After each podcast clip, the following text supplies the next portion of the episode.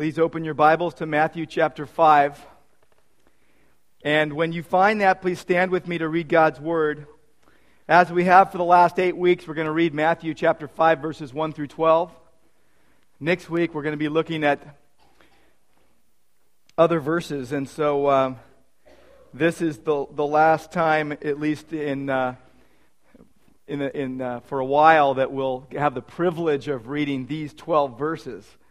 I hope you're not tired of them. I hope you uh, are refreshed and blessed every time you hear them uh, because this is God's Word. As I said last week, it is the only perfect part of the worship service when we read God's inerrant, uh, perfect, uh, infallible, inspired Word. So, Matthew 5, verses 1 through 12. When Jesus saw the crowds, he went up on the mountain. And after he sat down, his disciples came to him. He opened his mouth and began to teach them, saying, Blessed are the poor in spirit, for theirs is the kingdom of heaven.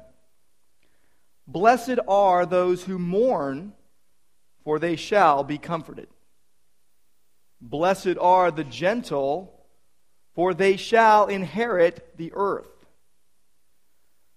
Blessed are those who hunger and thirst for righteousness, for they shall be satisfied. Blessed are the merciful, for they shall receive mercy. Blessed are the pure in heart, for they shall see God. Blessed are the peacemakers, for they shall be called sons of God. Blessed are those who have been persecuted for the sake of righteousness. For theirs is the kingdom of heaven.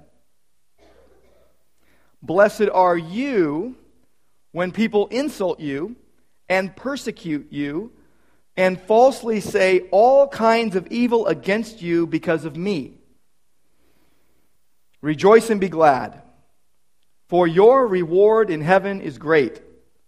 For in the same way, they persecuted the prophets who were before you. This is God's word. And Lord, we thank you for your word. Lord, we've come here today to hear something from you and um, to bow our hearts before you and to yield to you.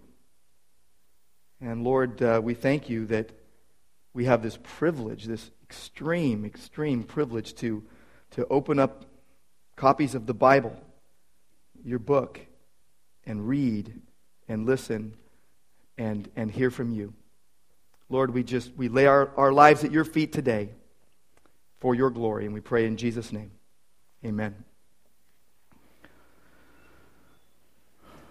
In 2 Timothy chapter 3 verse 16 says all scripture is inspired by God and profitable for teaching, reproof, correction, training in righteousness, that the man of God may be adequate, thoroughly equipped for every good work.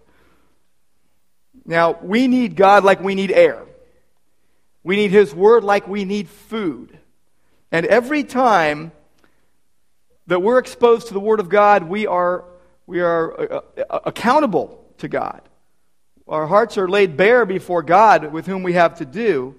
Without God's word, mankind run, runs amok, goes wild, uh, goes on their, on their own way. But every time we're exposed to the word of God, it assumes, it expects a response.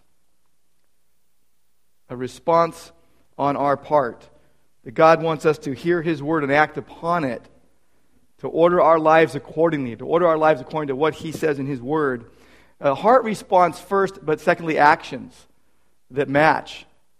And I want to say this right from the start today because I want you to know that this message, this, this sermon, is not about something that you are to do per se, okay? It's about something you are to receive. It invites a response, but not the response you might think. This sermon is all about receiving from God and the response is seen as believers accept the blessing of persecution. that is meant for every Christian. Jesus said, If they persecuted me, they will persecute you. If they hated me, they will hate you. Jesus turned the, the value system of the world upside down. He challenged the, all assumptions. He challenged every assumption. He challenged the assumptions of his followers as well as his opponents. People either loved him or hated him for it. The German philosopher Friedrich Nietzsche hated, hated the Sermon on the Mount. He was the son and grandson of Lutheran preachers. He rejected Christianity during his student days. In 1888, he wrote a book called The Antichrist. It was his most violent anti Christian writing. Many people have been impacted and influenced by Nietzsche's writings. It will be interesting for you to note that in his book, The Antichrist, he defines good as all that heightens the feeling of power, the will to power, power itself in man. And he defined what is bad as all that proceeds from weakness. In answer to his own question, what is more harmful than any vice? He replied, active sympathy for the ill constituted and weak Christianity. He saw Christianity as a religion of pity instead of a religion of power. So he said, Nothing in our unhealthy modernity is more unhealthy than Christian pity. He despised the biblical definition of God. Here's what he said In the entire New Testament, there is only one solitary figure that one is obligated to respect, and that is Pontius Pilate, the Roman governor. In contrast, he disdained Jesus as God on the cross and Christianity as mankind's greatest misfortune. He wrote, I condemn Christianity the Christian church has left nothing untouched by its depravity. It has made of every value a disvalue. This week, a local author's first book came out. William Lobdell's book, uh, Losing My Religion, where he claims to have gone from being a born again Christian to being what he says a reluctant atheist. He was the former religion editor of the LA Times, and he says that he looked around and asked himself, Do Christians act any differently than atheists? He concluded that they did not. And he also asked, Does prayer work? Does prayer work? He couldn't find any evidence for it, that it did. So, for these and several others, what I will call smokescreen reasons, in his words, he clung to his faith until he could cling to it no longer. He says he gave Christianity his best shot. Too bad he doesn't give any credence to Christ's sufficiency or God's sovereignty.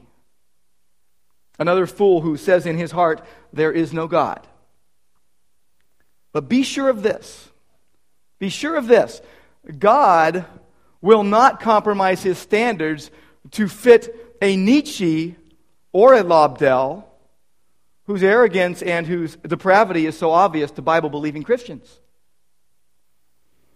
The only God knows the real reasons why people reject him. We don't hate enemies of the cross of Christ. We love them. We pity them. In the Beatitudes, Jesus throws down a challenge to the non Christian world as well as to those who would align themselves with him. And he laid down a challenge to the worldviews in operation and asked his disciples to adopt a counterculture. A counterculture set of values, no matter what people say. That's why Dietrich Bonhoeffer could write with every beatitude, the gulf widened between Christ's disciples and the people. Their call to come forth from the people becomes increasingly manifest. See, the Beatitudes describe citizens of Christ's new kingdom. Those who come to God by faith. It's a description of Christ's kingdom. Uh, to believers and unbelievers alike who heard this sermon and who hear this sermon, Jesus gives a description of those who acknowledge his rule in their lives. It describes the character of the humble poor in spirit, who mourn over their sinfulness, the gentle powerful who refuse to domineer and have an unquenchable thirst for God's righteousness, to be right with God through faith in Christ, who show mercy through physical and spiritual deeds, who are pure at the very core of their being because of faith in Christ and who, because of the peace that Jesus gives them, offers it to other people. Gives that peace to other people. Then we come to the eighth beatitude. It's basically like this if you do the first se- uh, seven, you get the eighth free of charge. What a deal. Live in such a way, walk by the Spirit, and you can expect persecution. At least Jesus didn't sugarcoat it, right? He didn't just say, hey, by the way, it's going to be really easy to believe in me. The Beatitudes are all for the sake of Jesus. None of them are optional. It's the identity of every Christian. All who, all who come to faith in Christ. All the Beatitudes are a description of what it means to follow Jesus. Now, in Matthew chapter 5 and verse 10, Jesus makes a very amazing and thought provoking statement. Blessed are those who have been persecuted for the sake of righteousness. This word blessed, we've been looking at it over and over again. It's the Greek word makarios, and we've looked at this word from several different angles over the past eight weeks, but I, I, I there's one more inso, uh, insight I want you to see about this word, Makarios. It is usually written without expressing the agent of blessing. Blessed with no attachment to who is doing the blessing. In the Beatitudes, it is obvious that God is the one who is blessing, but his name is left out. His name is left out. Why? His name is left out to honor his name. See, when our, when our name is omitted, we feel slighted, we feel dissed, you know, we feel left out, we feel hurt. How could they leave my name off the list? But God's name is left out here in reverence for his holy name. Blessed are the persecuted. Persecution is not something we're to seek. You don't have to go looking for persecution. If you go looking for it and try to bring it upon yourself, you're going to get it get something but it won't be for the right reasons you can't instigate getting persecuted for your faith in christ but when evil comes upon you falsely because of christ it carries the blessing of god. It carries with it the blessing of god. See god wants us to see persecution as a blessing not a curse. In chapter 5, verses 10 through 12, what we see is the reality of, the reason for, and the reaction to the blessing of persecution. First, the reality of persecution.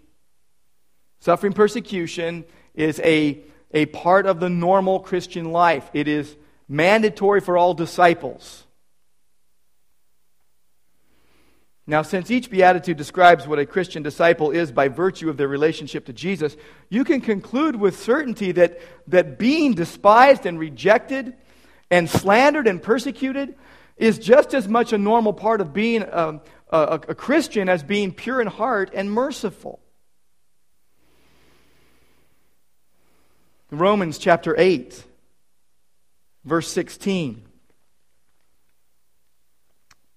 You know, nowhere in the New Testament do you Do you see it more clearly than with the words of Paul? In Romans 8, verse 16, the Spirit Himself testifies with our spirit that we are children of God. And if children, heirs also, heirs of God and fellow heirs with Christ. That's wonderful. But it says, the rest of the sentence says, if indeed we suffer with him, so that we may also be glorified with him. Paul, who endured much persecution for his faith in Christ, said in 2 Timothy 3:12, "All who desire to live godly in Christ Jesus will suffer persecution." Philippians 1:29 it says to you it has been granted for Christ's sake. It's a gift. For Christ's sake, not only to believe in him but also to suffer for his sake. Persecution is a natural consequence of following Jesus, of displaying true Christian character. See, one who lives like the Beatitudes describe will be persecuted for it. But isn't it interesting that what the world loves, God despises? And what, what God loves, the world hates. See, when I love Jesus, I share him, and I invite rejection and persecution as it may come. But when I love myself or, or things that I get wrapped up in and I, and I hoard those things, uh, then I invite the world's acceptance and congratulation for doing that. John chapter 15, Jesus speaking to his followers. In verse 18, told them of their relationship you know, he started with, in John 15, with their relationship to him, and then to one another, and then to the world. And in verse 18, he says, If the world hates you, you know it's hated me before it hated you. If you were of the world, the world would love its own, but you are not of the world, but I chose you out of the world because of this, the world hates you. Remember the word that I said to you a slave is not greater than his master. If they persecuted me, they will also persecute you. If they kept my word, they'll keep yours also. But all these things they will do to you for my name's sake, because they do not know the one who sent me. It's all about Jesus. Jesus said in chapter 16 of John's gospel that these are the things I spoke to you so that you will be kept from stumbling. They're going to make you outcast from the synagogue and an hour is coming for everyone who kills you to think he's offering service to God. They're going to do those things because they haven't known the Father or me. That's what Jesus said. Now, in Matthew chapter 5, after he says that blessed are the persecuted, in verses 11 and 12, he makes it intensely personal. He personalizes it and says, Blessed are you when people insult you and, and persecute you and falsely say all kinds of evil against you because of me. See, you here is in the plural. It's the only time it, it's found this way in the Beatitudes. And Jesus mentions three kinds of mistreatment, three kinds of, or categories of mistreatment. The first is casting insults. Blessed are you when people cast insults at you. That's verbal abuse.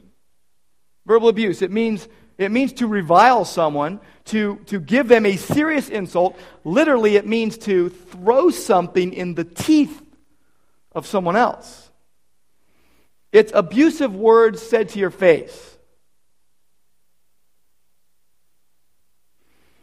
Someone literally gets in your face. They viciously mock you, revile you, despise you, reject you. Think about Jesus. He stood facing the Sanhedrin after being arrested in the Garden of Gethsemane, and he was spit upon, beaten, mocked, and taunted. They said, Prophesy to us, you Christ. Who's the one who beat you? As Pilate sentenced him to death, they beat him, they spit on him, and he was mocked by Roman soldiers. Verbal abuse. Jesus said, This is what they'll do to you because of me. Next, he uses the word persecution, which uh, three variations are used in these three verses. The Greek word is dioko. It means to chase away, it means to drive away, it means to pursue someone with the intent to do bodily harm. It means physical in, in, um, injury, excuse me, physical injury, bodily injury for the cause of Christ. In 2 Corinthians uh, chapter 11, verse 23, Paul, the former persecutor of the church, recounts his bodily injuries for the cause of Christ. Here's what he said Beaten times without number. Couldn't count how many times he'd been beaten. Often in danger of death.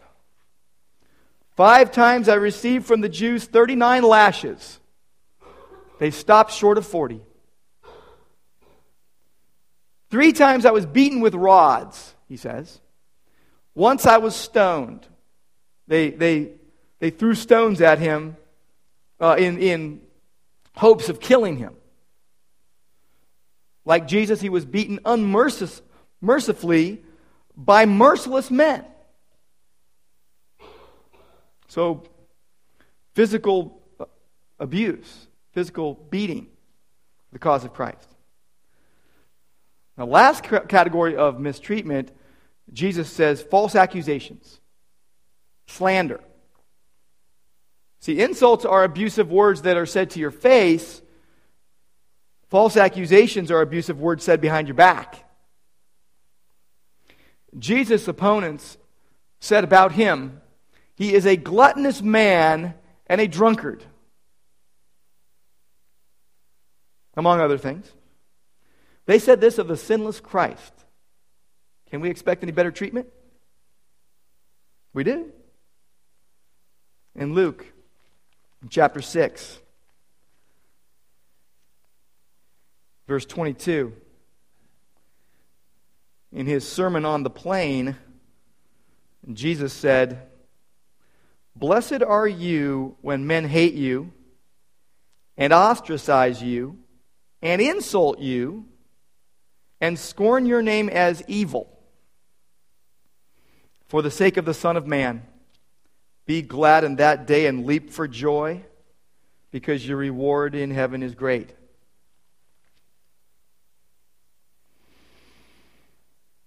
You're like Jesus when that happens.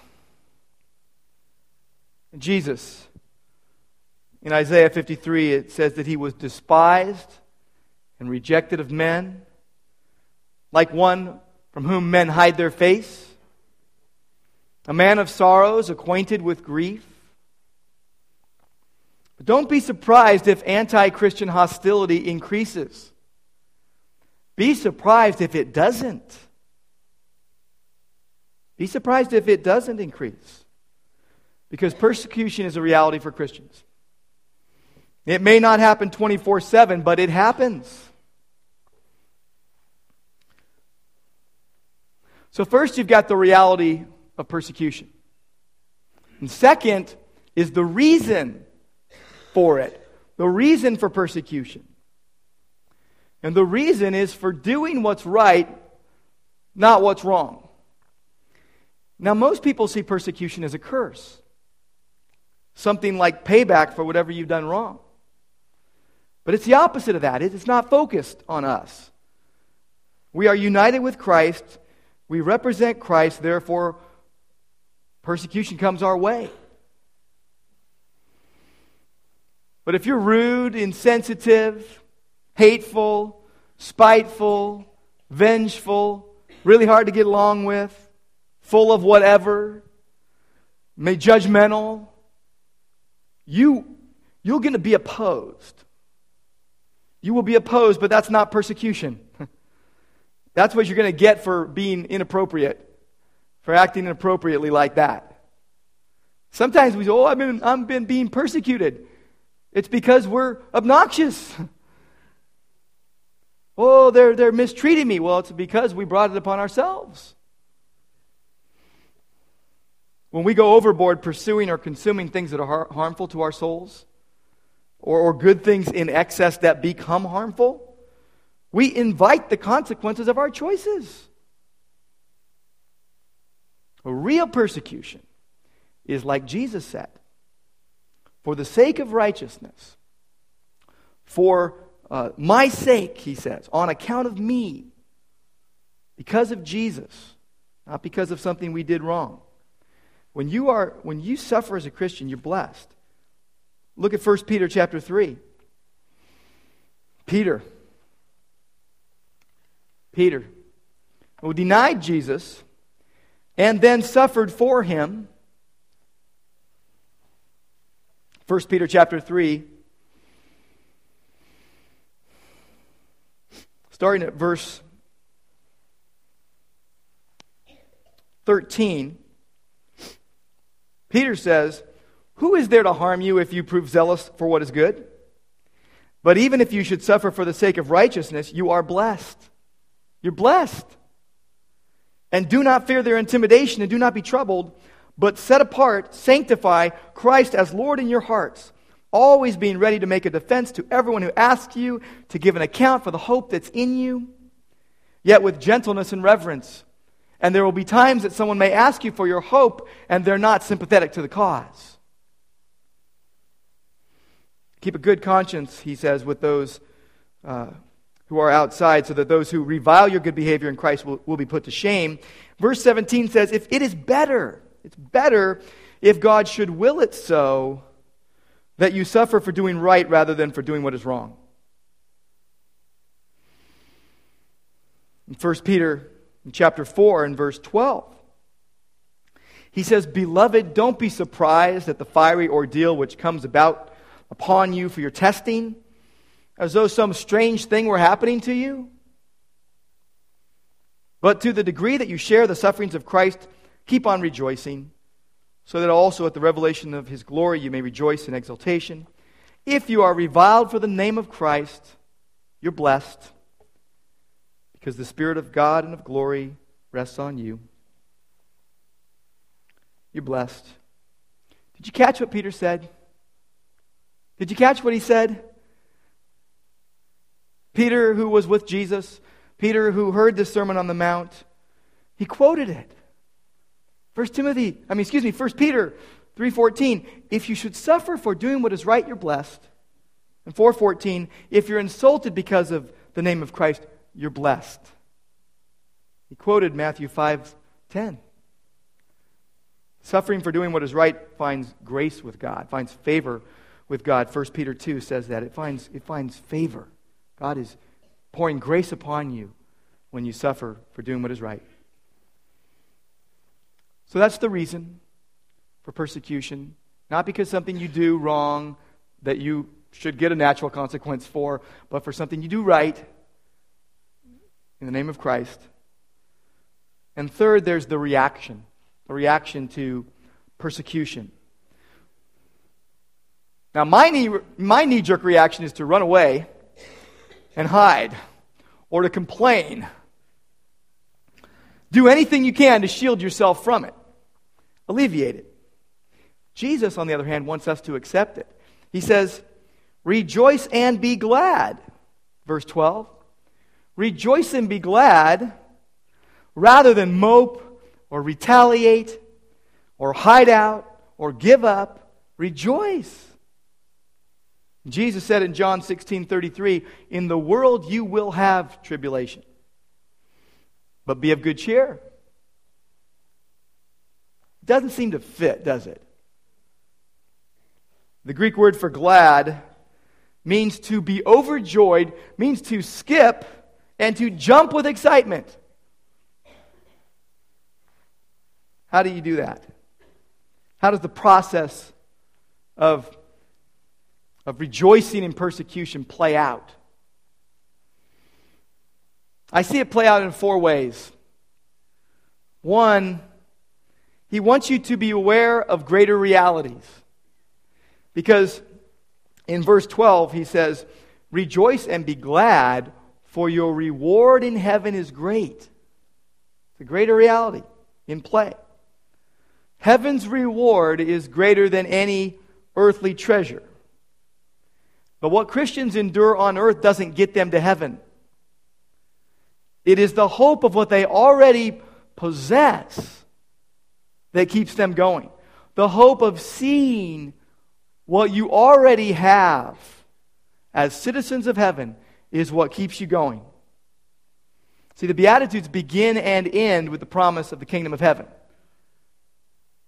Blessed are the poor in spirit, for theirs is the kingdom of heaven. And blessed are those who are persecuted, for theirs is the kingdom of heaven. See, in Christ we become kingdom citizens forever. Forever.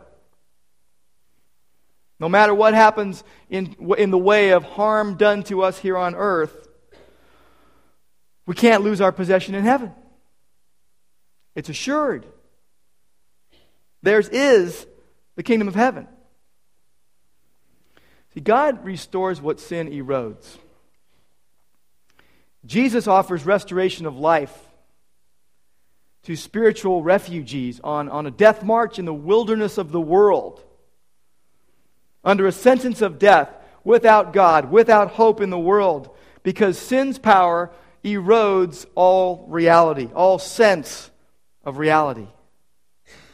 And false realities spring up and they parade as new realities. They parade, they parody, they, they, they, they masquerade as, as, as real. It's deception. And Jesus turns the world right side up again, makes things right. Gives us a taste of heaven where the cancer of sin will be eradicated. So the first thing is be aware of greater realities. Two, know you're in good company. Know that you're among friends here, because in verse 12, Jesus said, For so they persecuted the prophets who were before you. They persecuted the prophets who were before you. In James chapter 5 and verse 11, verse 10. It says this As an example, brethren, of suffering and patience, take the prophets who spoke in the name of the Lord. We count those blessed who endured. You have heard of the endurance of Job and have seen the outcome of the Lord's dealings. The Lord is full of compassion and merciful. The prophets who were before us were aware of greater realities that led them and caused them to persevere, to endure, to hang in there when the going got very rough. So know you're in good company. Third, third fear God, not man. Fear God, not man. Just a few chapters over in Matthew chapter 10. Jesus says, Again, in verse 24, a disciple is not above his teacher, a slave above his master. No, not possible. It is enough for the disciple that he become like his teacher, and the slave like his master. If they have called the head of the house Satan, basically, how much more will they malign the members of his household? And Jesus says, therefore, do not fear them. For there is nothing concealed that will not be revealed, or hidden that will not be known. What I tell you in the darkness, speak in the light. What I whisper in what you hear whisper in your ear, proclaim on the housetops. Do not fear those who kill, kill the body, but are unable to kill the soul. But rather fear him who is able to destroy both soul and body in hell. Jesus, Jesus knows Jesus says, Look, the very head's hair on your head is numbered. Don't fear. Everyone who confesses me before men, I will also confess him before my Father who is in heaven. Goes on to say that you need to take up your cross and follow him and suffer. Suffer. Fear God, don't fear man. Pray for those who persecute you. The, the, the fear of man is a snare. A snare is not joyful, freedom is. The fourth thing is that we can rejoice and be glad when we are persecuted because it means we get to receive God's blessing. Well, how is persecution a blessing?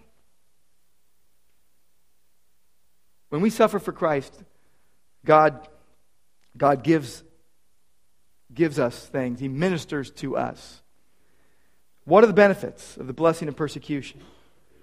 The first thing is when we suffer for Christ, God comforts us. He comforts us. In 2 Corinthians, in chapter 1, we see that truth. In 2 Corinthians 1, in verse 3,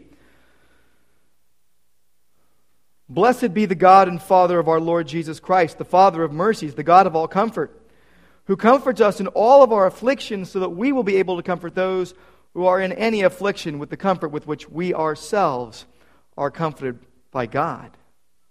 For just as the sufferings of Christ are ours in abundance, so also our comfort is abundant through Christ. We are afflicted When we suffer for Christ, God comforts us. When, when we suffer for Christ, God blesses us with growth. We grow. Look at Romans chapter 5.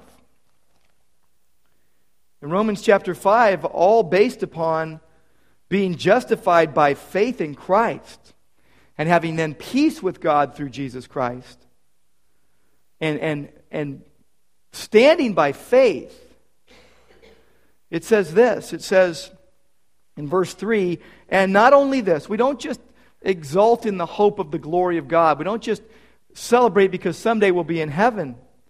But he says, we also exult in our tribulations, knowing that tribulation brings about perseverance. And perseverance, proven character, and proven character, hope, and hope does not disappoint. Because the love of God has been poured out within our hearts through the Holy Spirit that was given to us. There is growth that happens when we, when we suffer for Christ. And James said, Consider it all joy, my brothers, when you encounter various trials, knowing that the testing of your faith produces endurance. And let endurance have its perfect have its result, so that you may be perfect and complete, that you may mature, that you may grow, that you will lack in nothing that God wants you to have. When we suffer for Christ, we're identified with Christ. At the end of the book of Galatians, Paul says in chapter 6, verse 17, From now on, let no one cause trouble for me, because I bear on my body the brand marks of Jesus. He bore on his body the identifying marks that he was a follower of Christ. In Philippians 3:10, his hope was that he would know Christ and the power of his resurrection and the fellowship of his sufferings. That he would be conformed to Christ's death. When we suffer for Christ, we also experience his power. In 2 Corinthians 12, in verse 9, Paul having prayed, having suffered, and then having prayed. And God answers, My grace is sufficient for you. My power is perfected in weakness. Paul was asking for a thorn in the flesh to be taken away. And Paul had been through many persecutions. He had just spoken of them in chapter 11. And here's what he said Most gladly, therefore, I will rather boast about my weaknesses so that the power of Christ may dwell on me. Therefore, I am well content with weaknesses, with insults. Blessed are you when people cast insults at you. With distresses, with persecutions, with difficulties, for Christ's sake. Because when I'm weak, then I am strong. 2 Timothy chapter 1 and verse 7 says that God has not given us a spirit of fear, but of power and love and of a sound mind. So then, don't be ashamed of the testimony of our Lord or of me, his prisoner, Paul says, but join with me in suffering for the gospel according to the will of God, according to the power of God.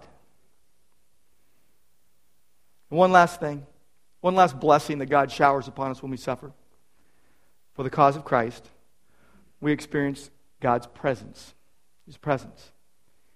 You will remember back to the book of Daniel in chapter 3 when Daniel's three friends were thrown into a bla- blazing, fiery furnace.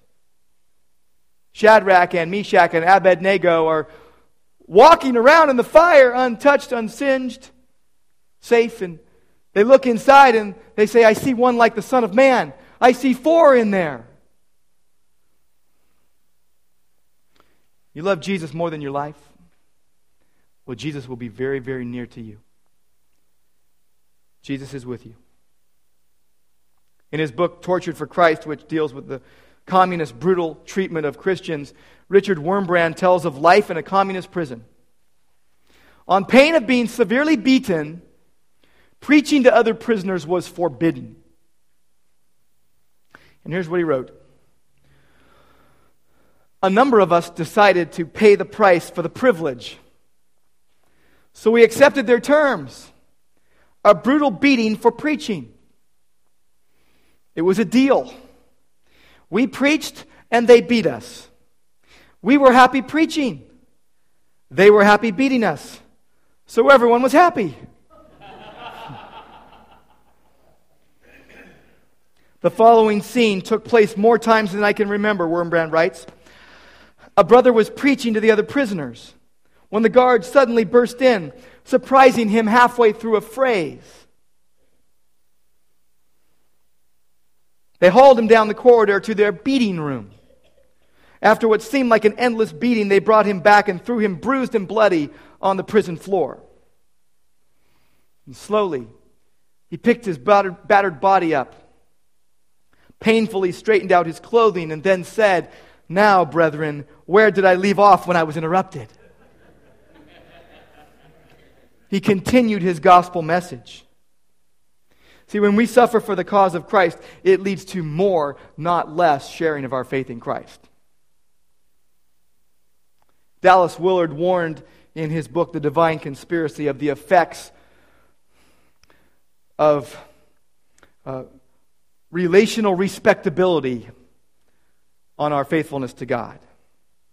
The temptation to, to play it safe, to, to not play to an audience of one, to not just seek to please God, but to seek to maybe save our own life or get ourselves in good with other people.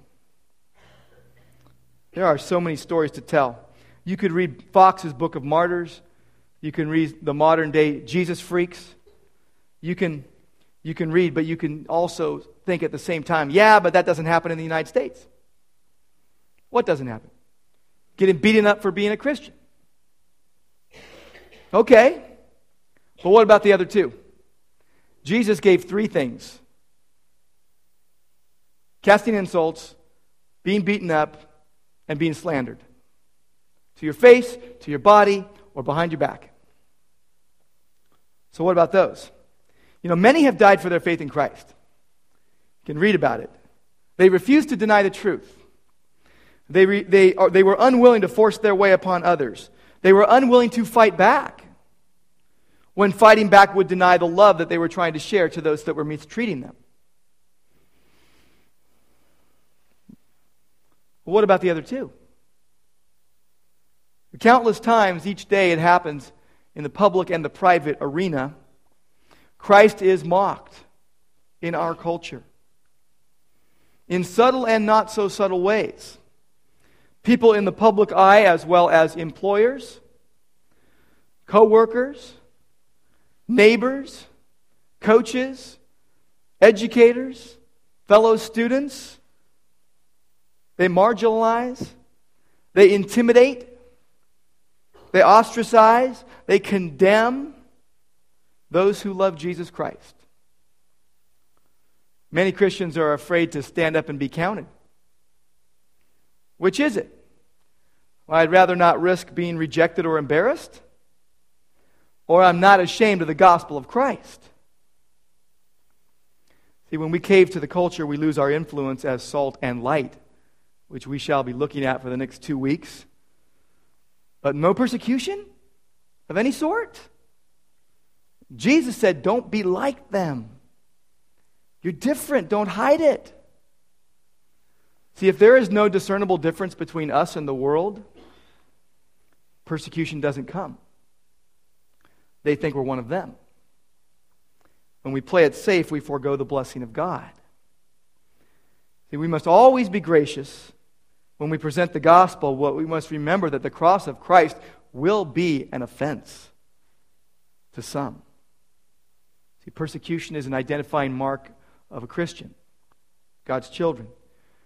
Love Jesus, live and share the gospel, and persecution will come in some way to you. Just like Jesus said, maybe insults to your face, maybe harm to your body, maybe slander behind your back. But if your faith is genuine, it will happen. Jesus guarantees it. If you yield everything in your life to God, there will be people who oppose Christ in you, your hope of glory. Just as making peace boiled down to one thing, the idea of trusting in God's sovereignty, enduring persecution boils down to one thing understanding God's love. Understanding His love. See, in His sovereignty, He has a plan, and in His love, He is working that plan out for His glory and our good. God's gracious and merciful love is in operation, enabling believers to, to face persecution to brace themselves for sinful humanity's onslaught, even, knowing that there are far greater realities in play, that heaven awaits. I'm going to ask a couple people to come forward right now that are going to pray for us as we close. Actually, they're not going to pray for us. They're going to pray for the persecuted church, amongst whom we identify.